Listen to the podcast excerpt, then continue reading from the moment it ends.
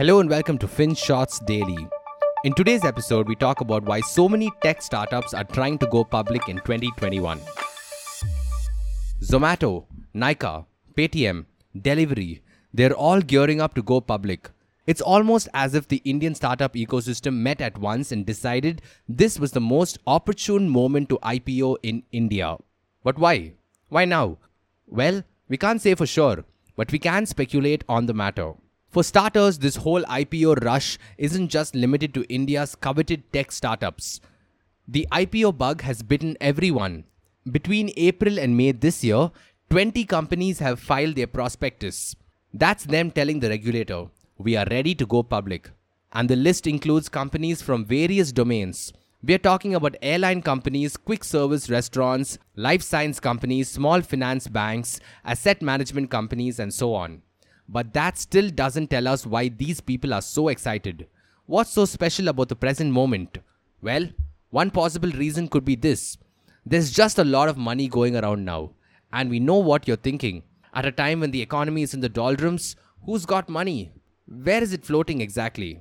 The answer to that is a bit complicated, but you can think of it this way.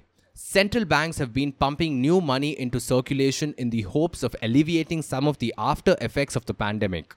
This money enters the banking system and eventually makes its way into financial markets, mostly stocks. And that means there's ample money floating around in big institutions that have the financial muscle power to invest in IPOs. So the argument goes that startups are confident about generating substantial interest if they were to go public right now. The second argument is that we are already in a bull run. Stocks are on the up.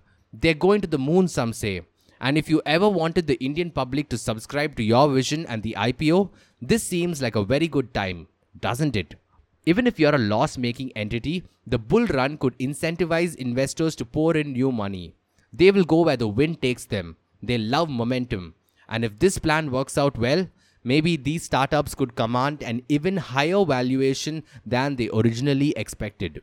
Another theory is that several internet startups, including the likes of Zomato, have benefited from the pandemic. Their numbers are more robust now.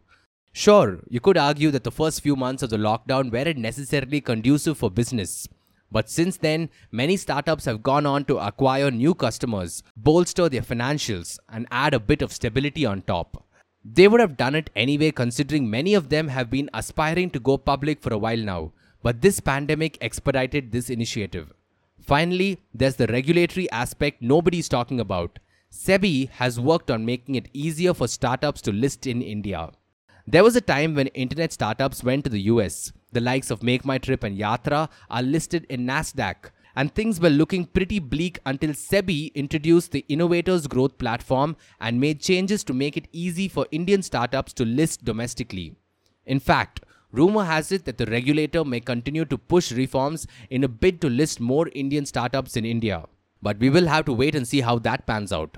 So, yes, all in all, there may be many factors at play here, and even if not all of these startups list in 2021, you could bet that they will list sooner or later. Thank you for listening to today's episode. And if you want to share your feedback or suggestions, do drop us an email to hi at the rate finshots.in. Until next time.